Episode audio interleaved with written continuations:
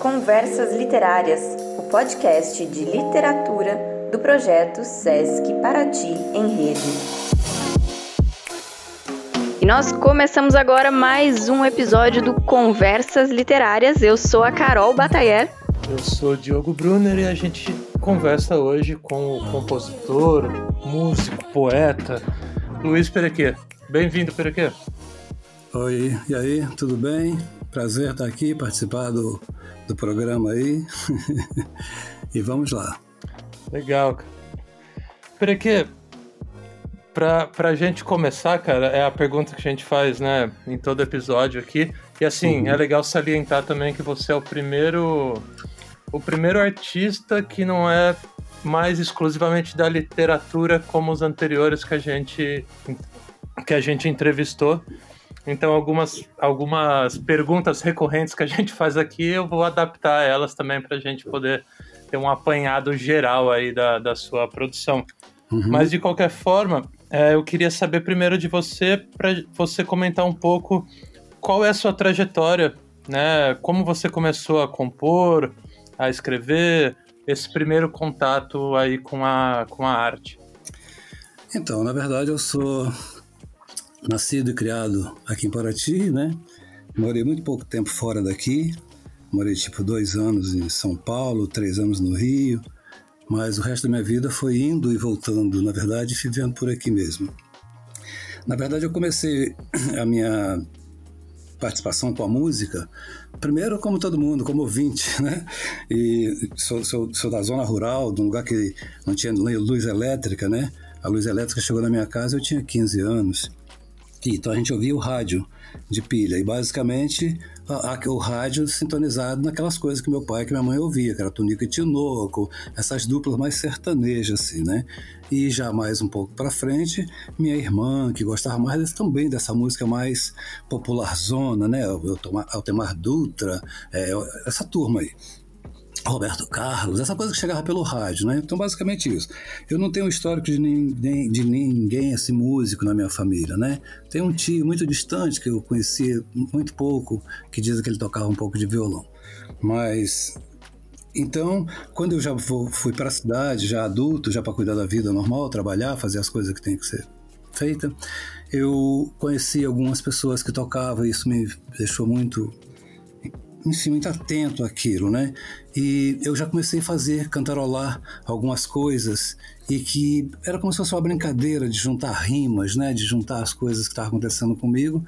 E eu fiquei muito amigo do, do Leônidas e do Pipoca. O Leônidas, basicamente, a gente é quase que irmão de criação, porque quando eu saí da casa dos meus pais, eu vou morar na casa deles, né? Porque a gente tinha estudado junto na quarta série, eu e Leônidas, a gente ficou muito amigo. Então, foi, quando eu fugi da minha casa, eu fugi para a casa deles e fiquei um bom tempo lá, devo muito assim ao pai do Leônidas. E aí eu conheci um menino chamado Pipoca, um professor hoje, meu amigo demais da conta desde essa época, e foi a primeira pessoa que eu falei, eu acho que eu faço música, né? E mostrei para ele. A gente estava ali, acho que pelos 17, 16, 17 anos.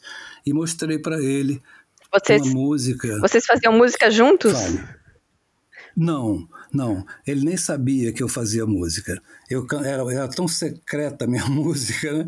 E eu, porque eu nem sabia que era música, para te falar a verdade. Aí um dia eu mostrei para ele isso, cantei duas músicas, não sei, para ele, e ele achou muito legal aquilo, e curioso, né? Que a gente fazia música, não sei o quê. E aí ele foi mostrar para uma outra pessoa, mais para frente um pouquinho, que é o Dedeca que é músico hoje em foi desde essa época, né?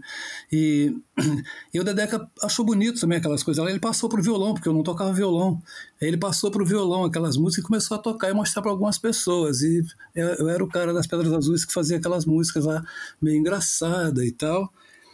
Mas parou por aí. E eu, na verdade, lá pelos. Teve outras outros caminhos, né? Me casei com 18 anos, e, enfim, vou cuidar da vida normal também. E quando eu estava com. Já participei das outras coisas, né? Dos movimentos, isso. Quando eu já estava com 20 anos, é, por aí, eu, eu conheci uma pessoa chamada Antônio Natureza. Foi muito importante esse cara. E também o Dedeca tinha mostrado uma música minha para ele, ele gostou demais. E ele era um excelente músico, eu nunca mais ouvi essa pessoa, não sei nem se está vivo. E ele ficou muito empolgado com aquilo, me procurou e ah, gostei demais da sua música e tal, não sei o que, quero tocar, e tocou e perguntou se eu tocava violão. Eu falei, não, eu tenho um problema sério, eu sou canhoto. Além de canhoto, preguiçoso, porque eu usava o canhoto como desculpa para não, pra não nem aprender. Né? Eu, sou, é, eu sou canhoto e tal, e não sei o quê. Aí esse cara ficou amigo, ficou vindo a Paraty, passou um tempinho, ele me deu um violão de presente. E me deu um violão tipo em 81, eu acredito. Ele me deu um violão de presente e a minha desculpa de que eu era canhoto e não tinha paciência de aprender a tocar, ele também resolveu porque ele me deu o violão adaptado para canhoto. E mais grave ainda, junto com o violão para canhoto, ele me deu um monte de exercício para aprender a tocar violão. Eu não tinha como me escapar do de natureza, né? E e aí eu fiquei esse ano de 81, 82, basicamente estudando. E esse ano eu estava morando na Ilha do Araújo, nesse tempo, né? Que a, a minha mulher da época, ela era professora no Araújo, a Isabel. E eu fiquei basicamente assim, fazia artesanato e estudava violão, tocava em casa. Tá, tá, tá, e eu já era amigo do Zequinha Miguel. E o Zequinha Miguel me frequentou, frequentava a ilha, um belo dia, ele ouviu eu tocando uma ou duas músicas que eu não sei, uma muito antiga no meu repertório que até hoje permanece, inclusive eu gravei para vocês aí essa música, ela chama Poema de Tropeiro, né? E essa uhum. música, o Zequinha pegou três músicas minhas e levou para o festival de Angra. Eu, na verdade, nunca tinha subido no palco, pode falar a verdade, eu nunca tinha tocado para dez pessoas. E ele pegou e levou essa, essa essa, essa fita gravada, aquela época do cassete, levou a fita gravada do festival de Angra, muito contra a minha vontade, porque para mim, a, a, inclusive levou essa música da, da Estrada Rio Santos, para mim Tropeiro conta um pouco a história do meu pai, e era tão, é tão particular a música, parecia que ninguém nunca ia gostar dessa música, porque a música conta só, só fala de mim, e do meu pai, minhas irmãs, e da Estrada Rio Santos, é claro. E aí ele me, li, ele, ele me liga, não sei como é que foi, eu sei que chegou em minha notícia que eu tinha sido classificado no festival. Acabou que eu fui parar em Angra, Festival em Angra dos Reis. Angra dos Reis, exato. Chamava, é um festival da, chama, do colégio, chamava SEAV. Ah. Não sei se é ah. SEAV ou SEAV. Mas, enfim. Aí eu fui para esse festival, fui, passei na primeira primeira seleção que tem, passei com as três músicas. Finalmente teve o dia do show do festival. Aí eu fui para vários amigos meus aqui de Paraty foram na época, porque, era um acontecimento. Foi o Abílio que já foi, o Temilton, a, Berê que está aqui ainda, a Débora, uma turma, não sei se é a Vilma, foi uma turma que foi para Angra para assistir o festival. E lá eu fui classificado no festival. Toquei as três músicas, tremendo muito, que o violão quase caía da minha mão, porque eu nunca tinha passado pelaquela situação.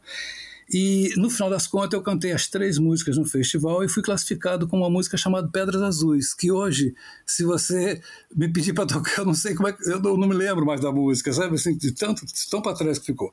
E aí eu fui classificado no festival, fui classificado em terceiro lugar no festival. Com aquela música mal tocada, aquela coisa bem primária mesmo assim, né? Porque tinha, tinha um ano, foi fevereiro de 83 esse festival. Mas uma coisa ficou clara, quando eu cheguei de volta do festival, eu tinha outros trabalhos, mas ali eu tinha decidido que eu tinha encontrado a minha profissão. Eu falei, realmente eu gostei demais daquela sensação que é o palco, aquele desafio que é de alma mesmo assim, aquele negócio me pegou demais né? E eu falei, Dom, daqui para frente eu faço um monte de outras coisas, mas o que eu faço mesmo é música.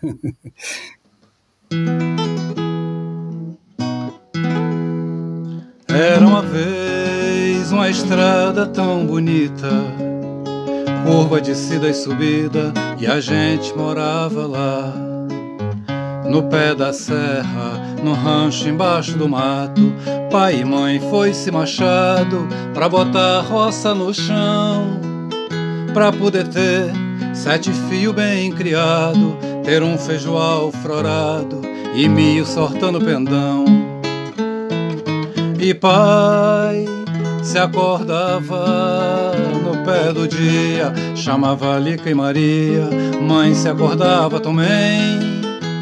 Menino se acorda sem teimosia, que já tá raiando o dia, passará da cantoria e é hora de trabalhar. E era assim a vida do povo da forquia. E no sistema da roça, nossa vida maravilha. Plantava um pouco de tudo e de tudo se coía. Só se comprava o sal, querosena e a pinguinha na birosca do arraiá, que quase nada tinha.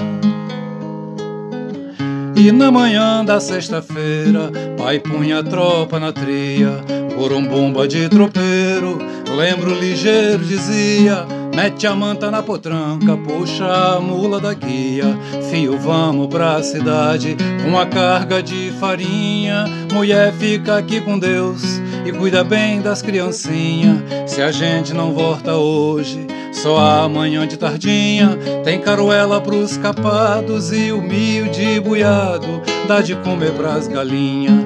Os restoios da samba é ração das cabritinhas.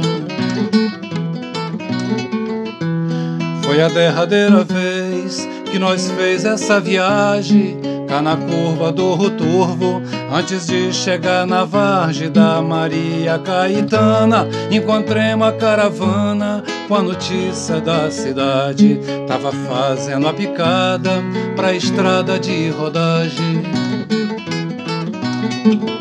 Pra encurtar essa conversa, pode acreditar, meu moço. Vi o morro do Pedroso ser cortado pelo meio. E essa estrada tão bonita que cantei nesse ponteio foi trocada pelo asfalto, frio, faminto e feio. Roceiro virou pedreiro, trabalhando em construção. Fez as casas do estrangeiro, grileiro de nosso chão. Tropeiro, patrão de burro, hoje é burro de patrão. Tem no peito um sussurro quando vê um lote de burro passando de caminhão.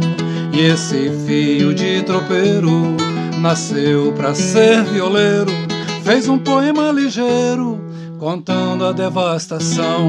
E esse fio de tropeiro nasceu para ser violeiro, fez um poema ligeiro contando a devastação.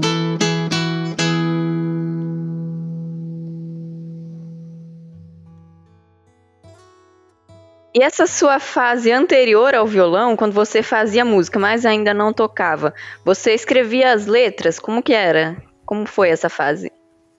Então, eu, eu, eu, fui bem, fiquei bem assim, admirada pelos meus amigos, que eu tinha uma coisa que hoje não tenho mais, que era uma memória incrível. Eu, eu gostava muito de escrever uma música, normalmente eu cantava tanto e ficava registrado na cabeça, né? E, mas depois eu passei, mas eu, eu nunca fiz só a letra, eu sempre, o que eu escrevi para ser só letra, nunca virou música, virou mesmo letra, mas são poucas coisas, né?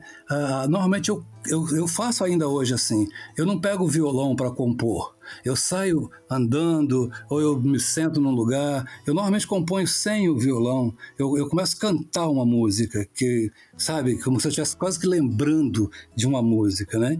E e aí depois eu pego o violão e faço os ajustes, mas normalmente eu componho andando, né? Até teve um amigo meu perguntou para mim assim, como é que foi, a, como é que eu fiz o, a música Eu Brasileiro, né?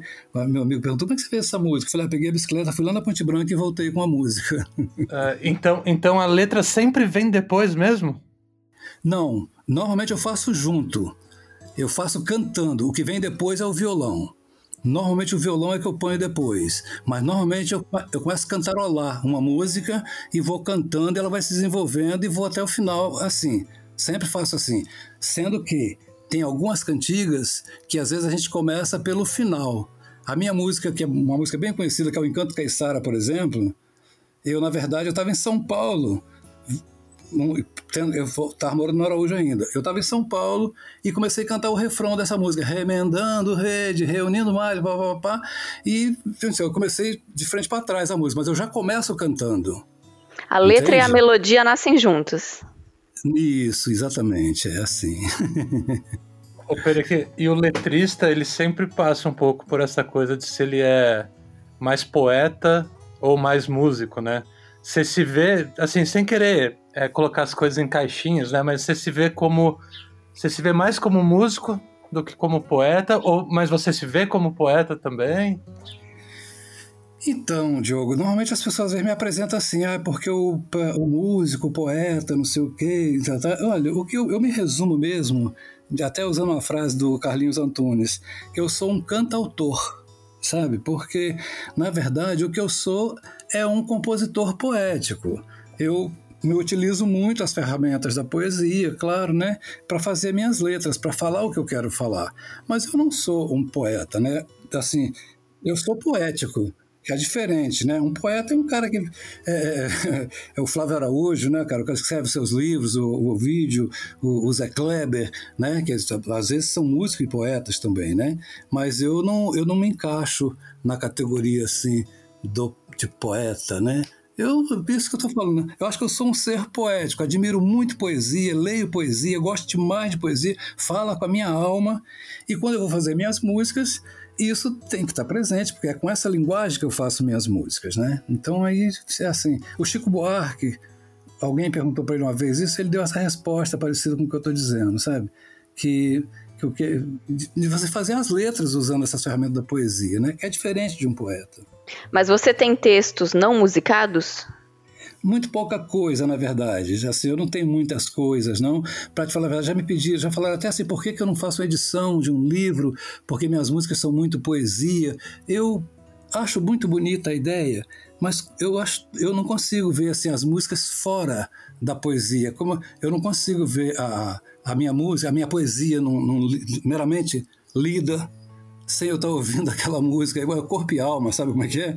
Eu não consigo não ver aquilo assim. Então, mas eu tenho pouca coisa. Elas estão juntas. Elas estão juntas porque eu fiz juntos, né? Então, assim, e normalmente, o que, que é a música, né? A música ela, é sonoriza, ela sonora, sonoriza a situação que você está vivendo, né? Mesmo quando você põe uma música em casa, você está fazendo isso também. O que faz eu fazer as músicas é a minha necessidade de, da música que eu já conheço não, não suprir essa necessidade que eu estou tendo nesse momento. Daí nasce uma música, né? No fundo, o que faz a gente compor é a necessidade de que essas músicas que você está ouvindo não não está é, é, naquele momento, enfim, não preencheu, né? Não sei se é bem isso, mas essa essa solidão da criação, né? Então eu, quando, falo assim, ah, por que você não faz o, só o livro de poesia? Primeiro que eu tenho pouca coisa suficiente para fazer um livro. Eu tenho poucos poemas, assim. Tem coisa que eu fiz que é só poema mesmo, mas são poucas coisas. Alguns artistas falam que criam com muito, muito foco, muita técnica, e outros falam da inspiração, que é impossível criar sem inspiração. Para você, como, como é o seu processo criativo? Tem que ter a inspiração? É mais trabalho do que inspiração? É as duas coisas juntas? Então, eu acho que na verdade são as duas coisas juntas. Sim, você, você tem o trabalho. Quando a gente fala do, do instrumento, por exemplo, você está falando de uma ferramenta técnica, né?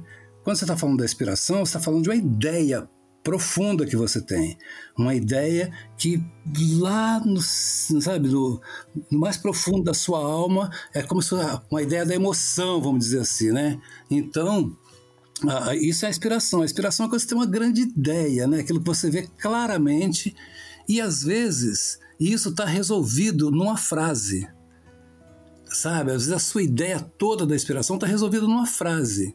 E você fala, não, isso aqui não vou fazer uma haikai, eu vou fazer uma música, né? Então aí vem o trabalho para isso, né?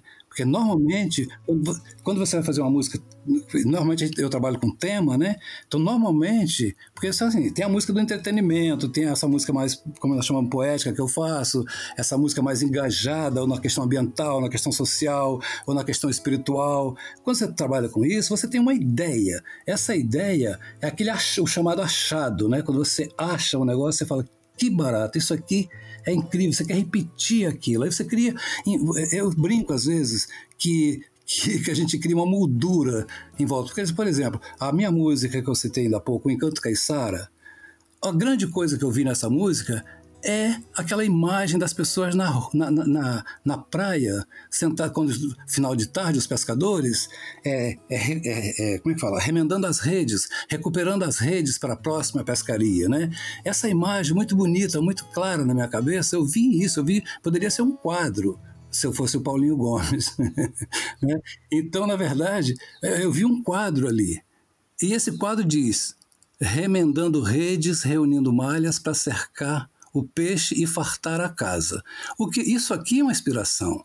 Agora, essa música começa eu tendo explicar porque, como é que eu chego aqui. Eu digo, venho de campos e matas, terra verde, fértil e farta, nossa roça beira-mar, canto a pesca e canto a planta e a vida santa do lugar, Juca acordando cedo, remendando, entendeu? Até desdobrar. Isso tudo, na verdade, é você fazendo a moldura para a grande inspiração que você teve. Não sei se. Tá, olha, que me desculpe os grandes poetas, mas eu só estou falando uma coisa que eu sinto assim, tá?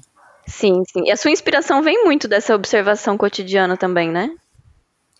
Eu acho que é de todo mundo, vem da observação, né? A questão, a, a questão de, da a criação no geral, a, o aliado da criação é a observação, né? É, você está observando a sua volta, as suas coisas, as suas posições, os seus sentimentos, enfim, a sua lida, a sua, inclusive com as pessoas, como é que você lida com as pessoas, como é que você lida com a natureza, com os animais, com as crianças, com o céu. É, é observando isso que vai nascer suas boas ideias. é, o Perequê, a gente está vivendo nesse né, momento é, de pandemia, uma, um momento estranho, né? E aí me ocorreu que em Paraty, assim como em outros lugares, a gente tem o chamado defesa do camarão, né? Que é o período onde não se pode pescar é, uhum. o camarão, né? Para que ele possa, enfim, procriar e tal. E eu já te ouvi falando sobre um, enfim, o que você fala que é o defeso cultural, né? Uhum. E nesse momento, assim como era, sei lá, antes da Rio Santos chegar nos anos 70, né?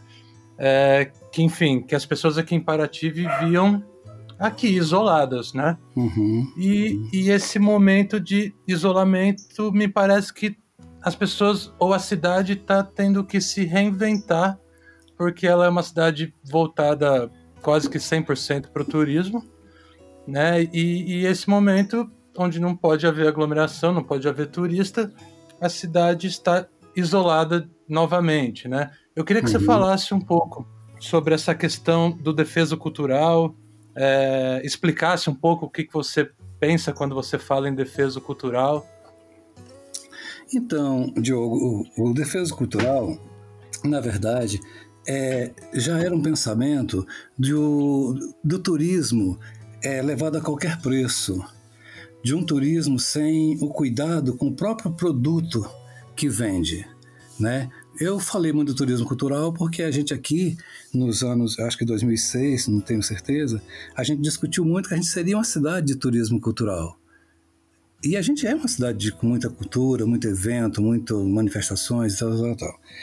Agora, na verdade, se você. A, a, ideia do defesa cultural é por que, que Paraty foi escolhida para ter esse tema. É porque ela tem, ela tem a sua raiz plantada na questão cultural. Por isso a gente é a cidade do turismo cultural. Né? Então, na verdade, se você não tem cuidado com esse produto que te faz dar esse nome, você, na verdade, está fazendo parecido. Já dei esse exemplo outras vezes, vou dar de novo. Você está parecendo o cara que vende água e em um momento X a fila aumenta ele resolve servir água de dentro da fonte. Ele entra na fonte para vender água. Ele esquece que as pessoas estão ali porque compram água limpa né? Então, o defesa cultural é, é, era a ideia da gente não deixar misturar com os eventos que Paraty tem, que são maravilhosos, claro, a questão das manifestações do lugar. Você tomar um cuidado para você não deixar no meio de uma festa do divino, por exemplo, como é que você cuida dessa festa para ela não virar meramente mais um produto turístico, sem nada da religiosidade, sem nada das alma, da alma, das almas das pessoas, né? Então, enfim, da alma do, do lugar mesmo assim. Se você perde isso, e, e às vezes não é, não é isso que vai vender, não é você transformar isso num produto, mas é você proteger isso como um lugar que tem outras outras, outros produtos, né? O produto mesmo. Isso não é um produto. Por exemplo, agora, a gente está aqui na pandemia. Digamos que não tivesse sido a pandemia, tivesse sido uma enchente, tivesse caído as pontes de Paraty e não tivesse vindo turista para cá. A população continua a sua vida religiosa, as suas crenças, né? E o defesa cultural, basicamente, falava um pouco isso, que a gente não pode, você não pode, quando você vai para um lugar, a primeira coisa que você faz é enfiar sua carteira de, de, de identidade no bolso. Você não viaja sem documentos. Então, no momento em que o mundo estava com. Está ainda, né?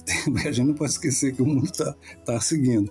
Com essa ideia toda da globalização, na época eu falei muito sobre isso. Na, global, na multidão, eu só te conheço, eu só te encontro se eu conhecer sua cara. Se eu souber, se eu tiver sua fotografia, eu te acho na multidão. Se eu não tiver sua fotografia, você é só parte dessa multidão.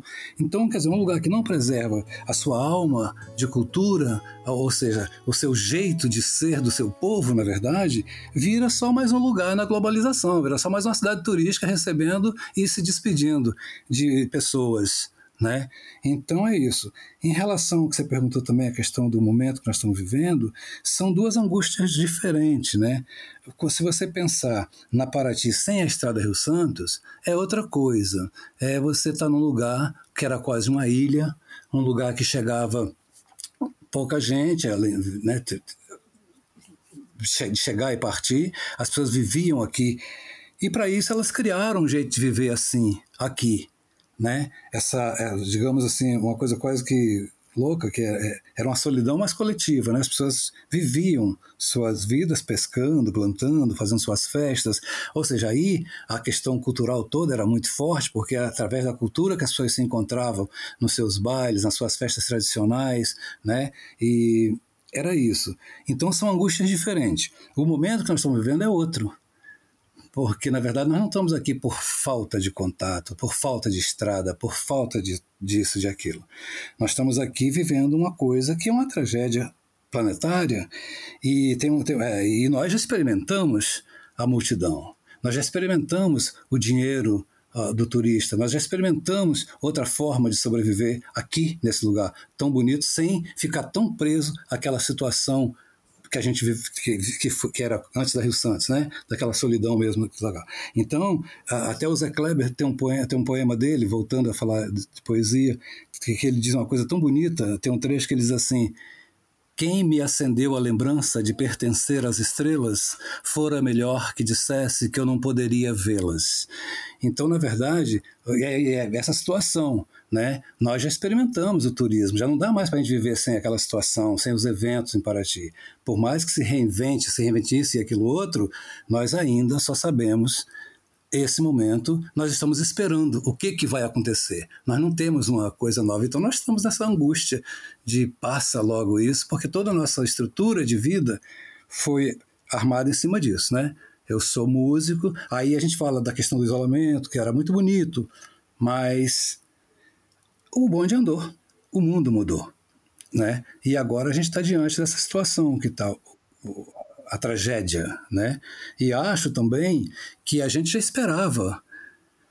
Todo o, alerta ambiental que se dá pelo mundo afora é como se todo mundo estivesse esperando, sim, que uma hora aconteceria uma grande tragédia é, da, da, dos grandes elementos, né, da água, do vento, sei lá, e, e, uma tempestade, alguma coisa assim que fosse mexer com o mundo inteiro pela questão do, é, é, da natureza, ou uma grande guerra. E aí acontece que vem silenciosamente, vem invisível, vem, vem da natureza. Um, um, vírus, né? Ninguém esperava. Isso, isso. Vem e vem. Pois é, é da, é da natureza, é, uma, é, é, realmente uma coisa da natureza. Sim. Né? Uma coisa que a gente não sabe. A gente não sabe lidar com uma grande enchente, se alagar para ti inteiro, de repente, de subir por cima das igrejas, você não sabe o que fazer com isso mas você tem mecanismo de salvamento disso, de aquilo. Tá, tá. O que acontece é que esse chega silenciosamente e não chega só. Porque normalmente quando você tem assim, as tragédias da natureza, ela é bem localizada, né? Tal lugar, o Japão teve a tsunami, não sei onde. Não, isso aqui na verdade é uma coisa que vem para todo mundo e uma e, e estranho, porque na verdade quando você tem um inimigo, ele tem uma arma. Então você, você tem, agora aqui você não tem. Você tem só o inimigo que é a própria arma, então você não sabe como lidar com ele ainda. Aves e ervas. Madrugada se levanta, canta galo, tudo canta. Beira de mar, mata atlântica. Suave canção de aves, cheiro de erva pisada. Trilha, trabalho, renda de orvalho, tramam tratores, novas estradas. É a mentira do progresso mudando o rumo dos versos. Casa de aves e ervas virando areia e deserto matas mortas, morros calvos, e os corvos cuidam do resto. O povo vence o grileiro, mas não vence os projetos da mentira dos políticos mascarados, desonestos. No canto bravo do sono, vou deixando o manifesto. Adeus.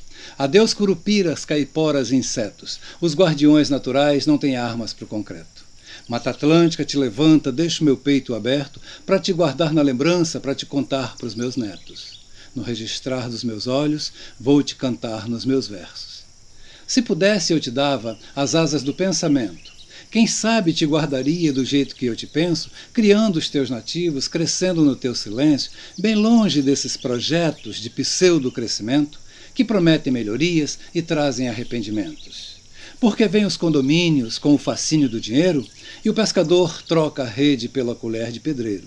Depois só volta na praia de gari ou faxineiro. A estrada do político não foi feita para o roceiro, só serve para o levar no dia de limpar o lixo dos forasteiros. E a cultura é esmagada, como se deu tantas vezes. Trocamos trovas da roça por batuques e farofas ou silêncio para os burgueses. E assim começa outra história, porque é o fim da estrada. Não tem matas, não tem aves, não tem ervas, não tem nada. Tem uma cerca, um portão e um caiçara de farda. E uma placa. Atenção! É proibido a entrada. Como você, no seu cotidiano, está lidando com esse momento de pandemia? Olha, na verdade, eu já sou, por natureza, uma pessoa bem caseira, né? E eu sempre viajei bastante para fazer o meu trabalho. O meu trabalho é ir e voltar, né? Eu faço shows. E eu sempre reclamei muito com a Wanda, assim, pô, eu não aguento mais ir, viajar, não sei o que, tá, tá. Então, agora eu tô há três meses aqui em casa e descobri que eu adoro viajar. tu assim, o que eu mais quero da minha vida, assim, até a Wanda fica rindo, porque eu fico arrumando minhas bolsas, arrumei agora os estojos do violão, renovei capa de violão. Ela falou: você está esperando a hora de viajar, né? Já tem uma mala pronta, né? A Wanda é a sua companheira, né? Wanda é minha companheira. A gente, então, você perguntou nosso cotidiano. Como a gente tem isso, eu respeito profundamente as pessoas que, que não podem ficar em casa porque elas precisam de correr atrás, tem lá seu comércio, seu trabalho, tal, tal. A ordem é ficar em casa e quem quer se proteger fica em casa, não é verdade? E eu, na verdade, eu não preciso. Eu, por sorte, eu não preciso ficar andando por aí. A minha profissão, na verdade, eu sou músico. Não tem ninguém precisando de show, não sou enfermeiro, né? Não sou motorista de ônibus, não sou cobrador, então eu estou aqui em casa. É meu cotidiano assim, eu estou em casa, estou cuidando de horta, aí eu estou aqui no sítio, dá para fazer umas trilhas por aqui mesmo, aí, enfim, então eu estou ah, meus meninos estão aqui comigo também, meus filhos, né? Parte deles, porque eu tenho oito filhos, tem três que estão tá aqui comigo. E então, e é isso que eu estou fazendo. Estou aqui e passando os dias como se fosse um longo domingo, né? Que a gente acorda terça-feira pensando que dia é hoje, domingo de novo, né? Pois é. E você tem conseguido compor por aqui nesse, nesse momento? Então, na verdade é o seguinte, eu sou um tipo de compositor que eu lido o tempo inteiro com composições. Porque é isso que eu te falo, eu aproveito as minhas coisas, né? Mas eu nenhum momento, eu não tive assim, tipo, vou, ah, vou compor sobre isso, vou falar sobre isso. Eu revisitei algumas coisas. Tem uma música minha que chama Era de Aquário, Janela do Tempo, eu botei o nome agora, né? Que chama que eu falo da Era de Aquário, que eu fiz em 2002, e que é exatamente uma música que pensa que, for, que um momento X vai acontecer realmente uma, uma catástrofe que uma, sei lá, uma coisa qualquer, que deixasse claro que a gente tinha entrado na era de aquário, que marcasse a humanidade, uma, uma coisa que não fosse no lugar, fosse no mundo todo, né? E eu acho que a, que a pandemia é um pouco essa janela do tempo, né? Assim, tipo, daqui para frente, a gente sempre vai lembrar que teve esses três meses que nós já estamos terminando, que não sabemos até onde vamos, mas que é uma janela do tempo. Desculpa. Um momento de virada histórico, né? Claro, a gente não tem como daqui para frente. Agora, essas crianças todas que estão vivendo aqui vão sempre contar. Então, naquela época teve a pandemia. Então, tem, nós tem antes e pós-pandemia. A gente tem uma coisa que marcou o mundo inteiro.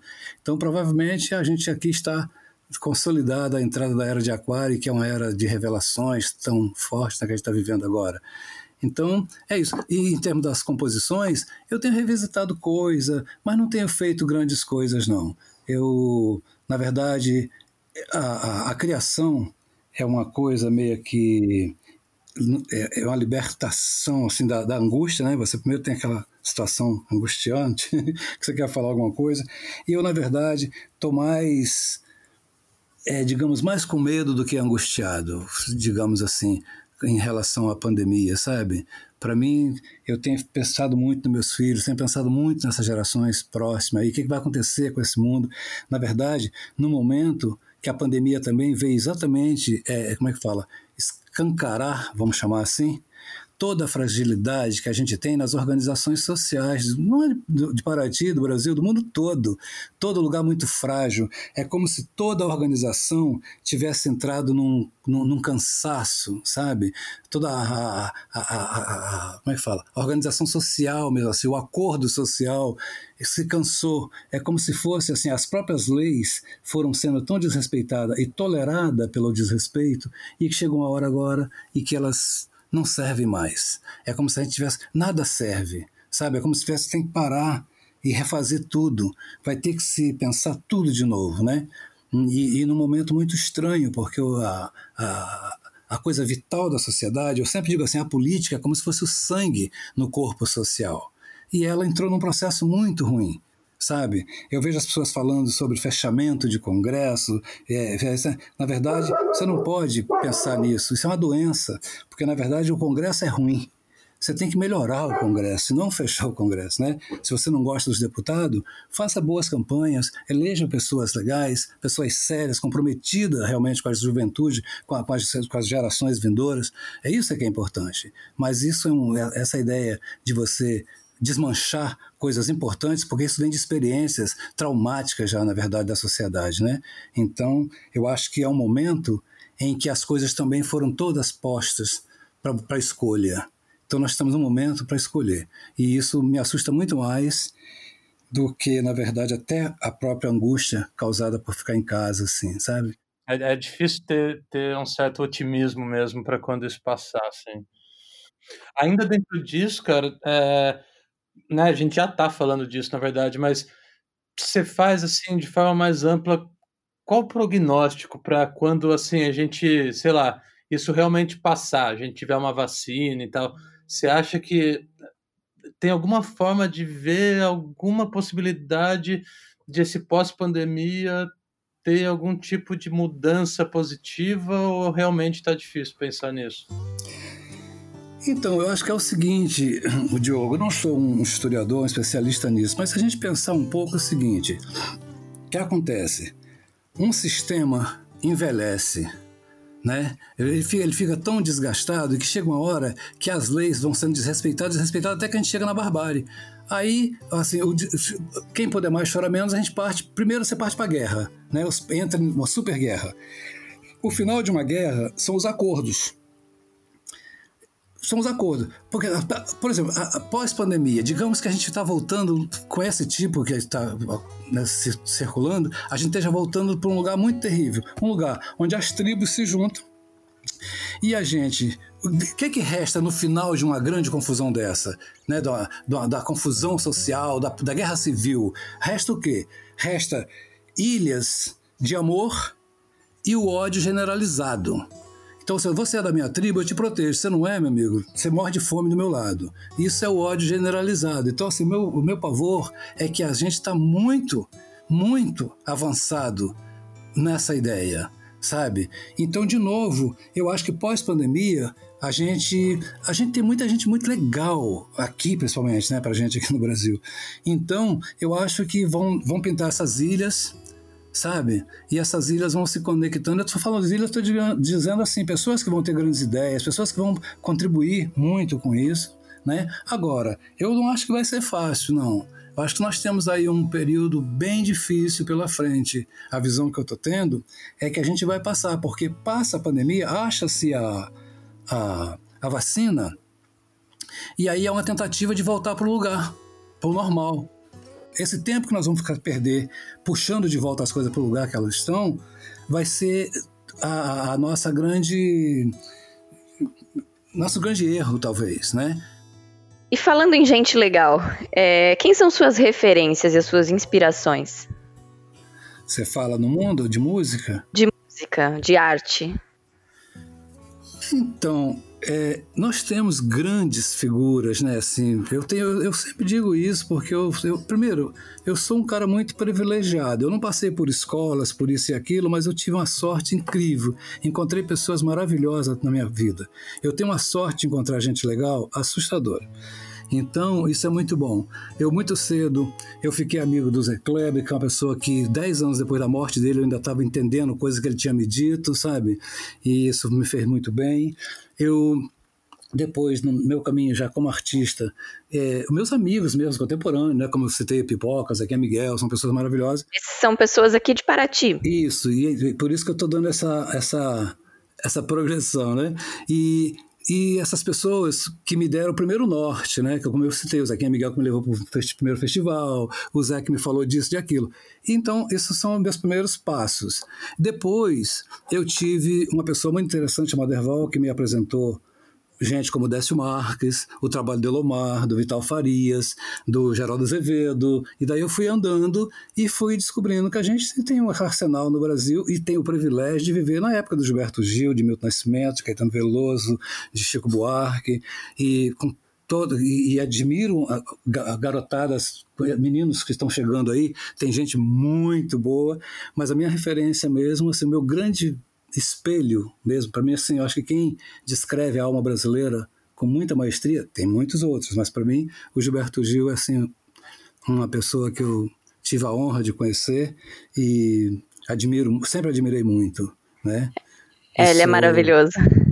É, é. Mas temos, um, mas temos um Milton Nascimento também que fala com a nossa alma o tempo inteiro, né? Sim.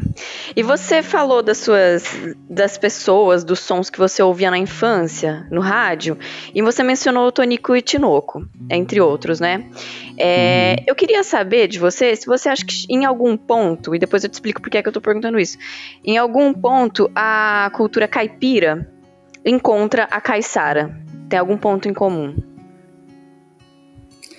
Ah, sim, claro.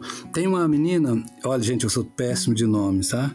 Eu não Tudo tenho bem. certeza, acho que nem vou falar o nome dela. Ela é da Unicamp, se eu não me engano, é Luciana. Ela escreveu um, um livro e ela abre o livro exatamente com a minha música Encanto Caiçara, é a letra, né? Ela é, chama-se Caipira e Caiçara, um, um, um, diálogo, alguma coisa assim que é o nome, e ela diz assim, ela abre o livro com uma música, a minha música Encanto Caiçara de um lado e a música do Sonico e Tinoco do outro, como, como encontro da cultura Ah, que maravilha! Então, menina, você acredita? Ela bota assim, aquela letra, eu nasci naquela serra, no ranchinho, beirachão. e do outro lado ela põe a minha música, vem de Campos e Matos, o quê? E eu, então tem tudo a ver. Sabe por que tem a ver? Pelo seguinte, porque, primeira coisa, principalmente nesse pedaço que nós estamos aqui, não pode esquecer de jeito nenhum que Paraty foi Porto de Minas. Sim, e, sim. E a, cultura, né, e a cultura caiçara, ela passa exatamente pelo Vale do Paraíba, ela, ela anda muito por ali. Nós temos muita coisa em comum. Nossas folias aqui, por exemplo, você vai. Eu fui, há dois anos atrás, eu fui para Itajubá acompanhar uma folia de reis que estava tendo uma gravação, que ia participar, fui acompanhar. Nossa, e achei tão legal, porque assim, tinha tanto, tinha tanto elemento que eu ouvi aqui, as folias cantando, sabe? Eu conheci um senhor de Minas, inclusive, que cantava folia de reis aqui em Paraty. Então, tem muito a ver com a cultura, a cultura caipira e a cultura caiçara. Ah, do outro lado, as duas falam da mesma alma, né?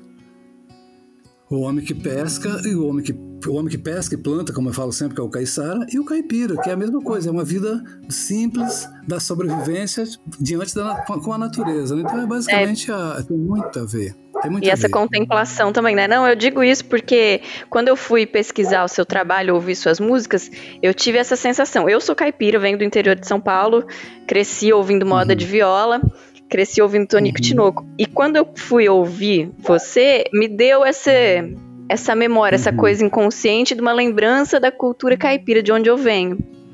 E aí, agora você isso. falou desse trabalho, dessa pesquisa de, da Unicamp, faz todo sentido. É super engraçado, porque chama é uma prosa de caipira e caiçara. Ela, ela escreve bastante sobre Paraty e escreve sobre São Luís de Paraitinga.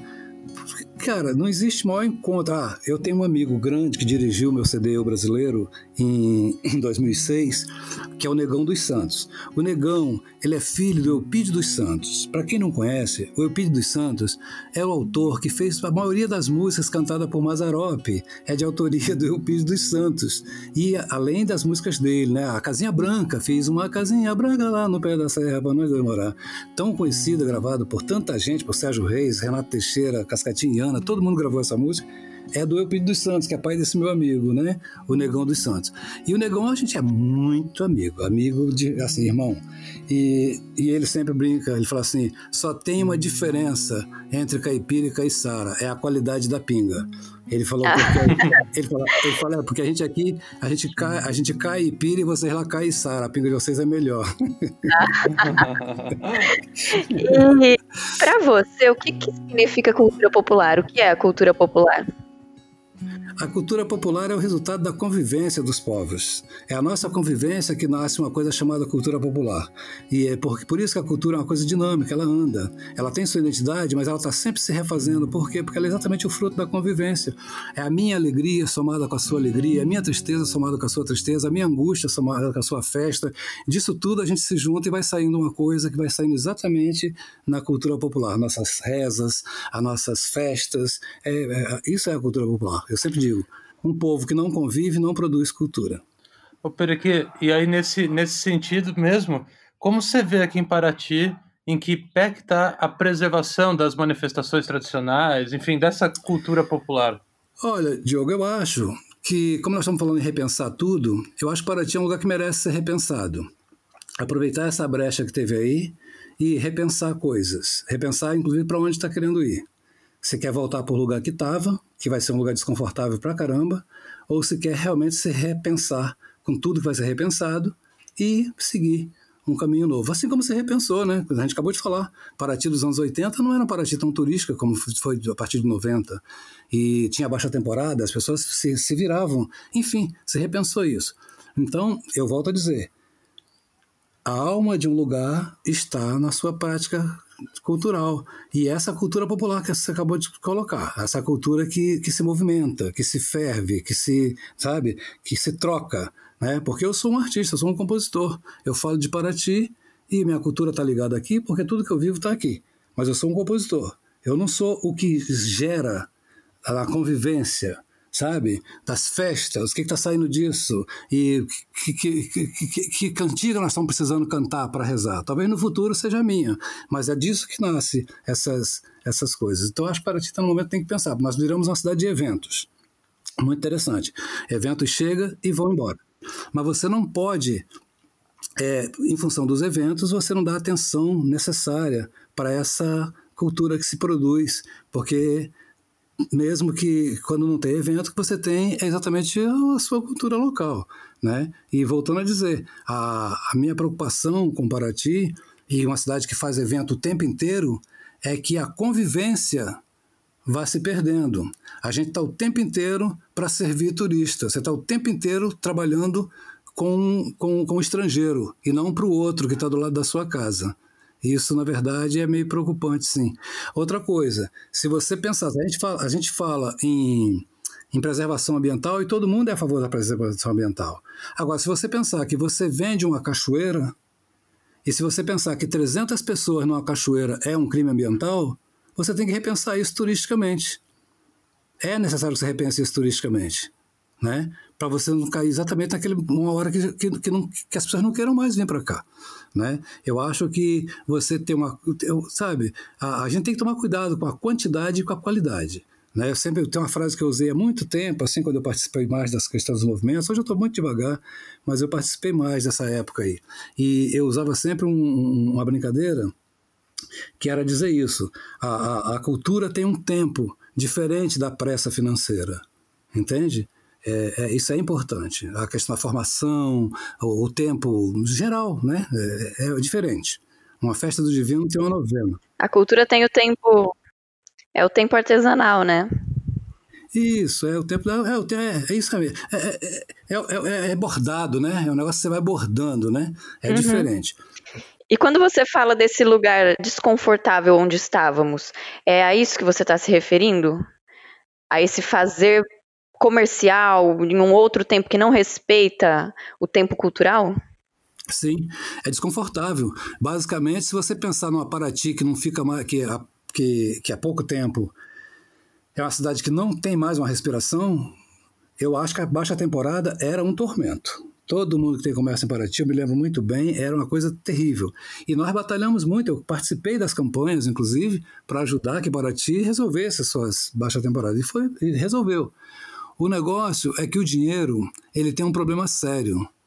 Você quer mais. Todo dia tem que não pode ser o, o mesmo de, de ontem. Ele tem que ganhar mais, a cada dia mais, mais, mais.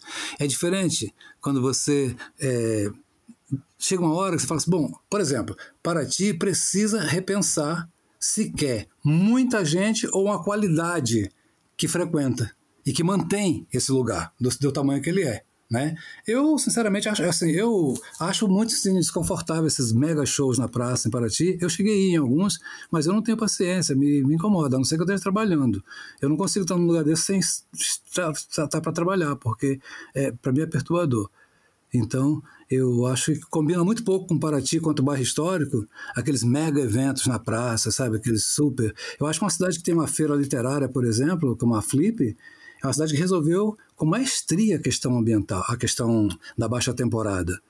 Poderia se pensar um pouco mais alongado esse esse espaço, né, de, da, da, dessa grande de qualquer forma, eu acho muito difícil que a gente volte para esse mesmo lugar. Acho que vai se pensar num turismo mais, como é que fala, mais racional, né? Mais, enfim, mais fácil de lidar.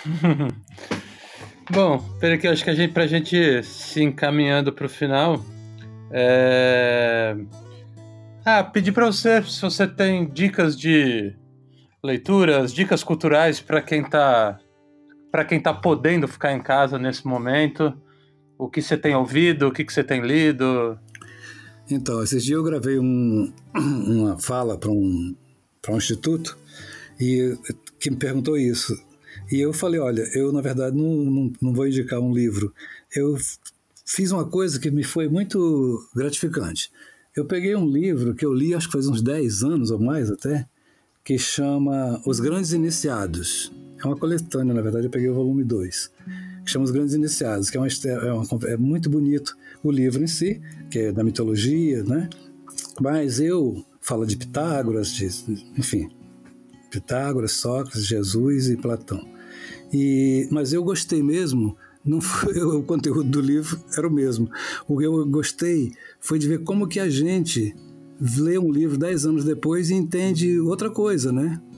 melhora seu entendimento, esclarece coisas. Isso foi muito bom, aproveitando de estar em casa, dar uma revisão assim nas coisas que você aprendeu, porque com certeza você vai aprender novas coisas com as mesmas ferramentas. Então isso para mim foi muito interessante. Agora, eu só te falar, Diogo, eu peguei, eu botei três músicas, a, a, a, eu esse poema, o Aves e Ervas, que eu deixei, eu, assim como tem também o, o Paraty, que eu gravei e o poema e a música da Rio Santos, eu fiz questão de ser essa essa tríade aí, por quê? Porque a música fala exatamente da Rio Santos passando por Paraty, transformando a vida das pessoas. Para uns uma coisa muito boa, para outros uma coisa nem tão boa, mas enfim, foi uma mudança para ti antes e pós Rio Santos, né? Isso é claro. E essa música ela marca exatamente isso aí. E 15 anos depois, Aves e Ervas chamando uma atenção para esse desequilíbrio que nós temos no anel né, é, periférico de Paraty. Né? Você tem uma cidade turística linda, que dinheiro pra caramba que circula em Paraty, mas em volta você tem um anel de pobreza assim, muito grande, uma desigualdade terrível, né? em grandes condomínios e tudo, e gente vivendo muito mal.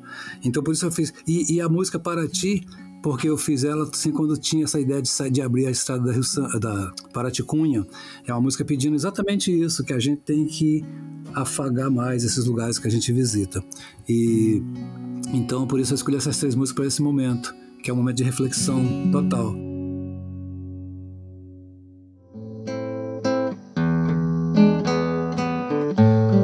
para ti trago em mim este raro prazer de estar por aqui e viver. Sendo irmão dos teus filhos, eu sou mais uma pedra de tuas ruas, mais um brilho de lua das tuas marés. Ei, maré, ei, é que eu sou maré, eu sou maré cheia para te refletir e mostrar aos teus filhos teu brilho nos olhos de quem vem amar. Teu limoso telhado, teu lodo que eu trago do mar, porque eu sou maré. E é que eu sou maré, eu sou maré cheia para te dividir. Vou pedir pra proteger teu mar quando a estrada da serra se abrir.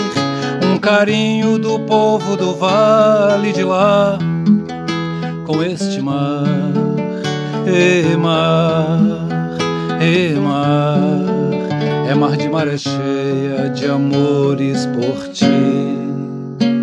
Não quero te pintar como lenda, morta entre nossos ancestrais. Eu quero te pintar muito mais pro meu filho e meu neto quando vier te encontrar água de maré, ei, ei maré, ei, ei Lua cheia, maré cheia, é cheia de maré. Lua cheia, maré cheia, e maré. Lua cheia, maré cheia, e maré. Para te proteger. Não quero te contar como lenda, morta entre nossos ancestrais. Eu quero te pintar muito mais pro meu filho e meu neto quando vier te encontrar água de maré, ei, ei maré, ei, lua cheia, maré cheia, é cheia de maré, lua cheia, maré cheia, e maré, lua cheia, maré cheia, e maré, para te proteger. Então, te agradecer muito por aqui, falar aqui que sou muito seu fã, cara, gosto muito do seu trabalho. Eu também admiro espero muito. Espero aí que a gente. Foi bacana. Espero que a gente possa fazer novos shows lá no Sesc assim que isso tudo passar e que estava engatilhado pra gente fazer já, né? E, isso tudo deu uma uhum. deu uma paralisada aí, mas espero que a gente possa estar junto em breve novamente. Eu que agradeço aí Prazer aí, Carol. A gente vai se conhecer pessoalmente, não vai demorar nada. E Diogo, que eu já conheço. Prazerzão e eu fico super agradecido, viu, Diogo, pelo convite, porque a melhor coisa que tem para o nosso trabalho é você se sentir útil, né? Fazendo, faz, seu trabalho está servindo. E às vezes eu recebo, é, como é que fala? Pedidos de autorização de escola para usar minha música. Eu acabei de receber uma do YouTube, alguém que está fazendo, e me faz tão feliz quando alguém está usando minhas músicas, quando alguém está usando uma fala, porque é para isso que a gente é artista, né? É para ser usado. Eu não sou artista para mim, sou artista para fazer a leitura do outro, né? Então, basicamente, o meu artista tem que estar tá no outro, senão eu não estou fazendo. Tá ótimo. Maravilha, Perequê, brigadão. Obrigada. E esse foi mais um Conversas Literárias, o podcast de literatura do projeto Sesc Paraty em Rede. Nós temos sempre novos episódios às terças-feiras. Até a próxima!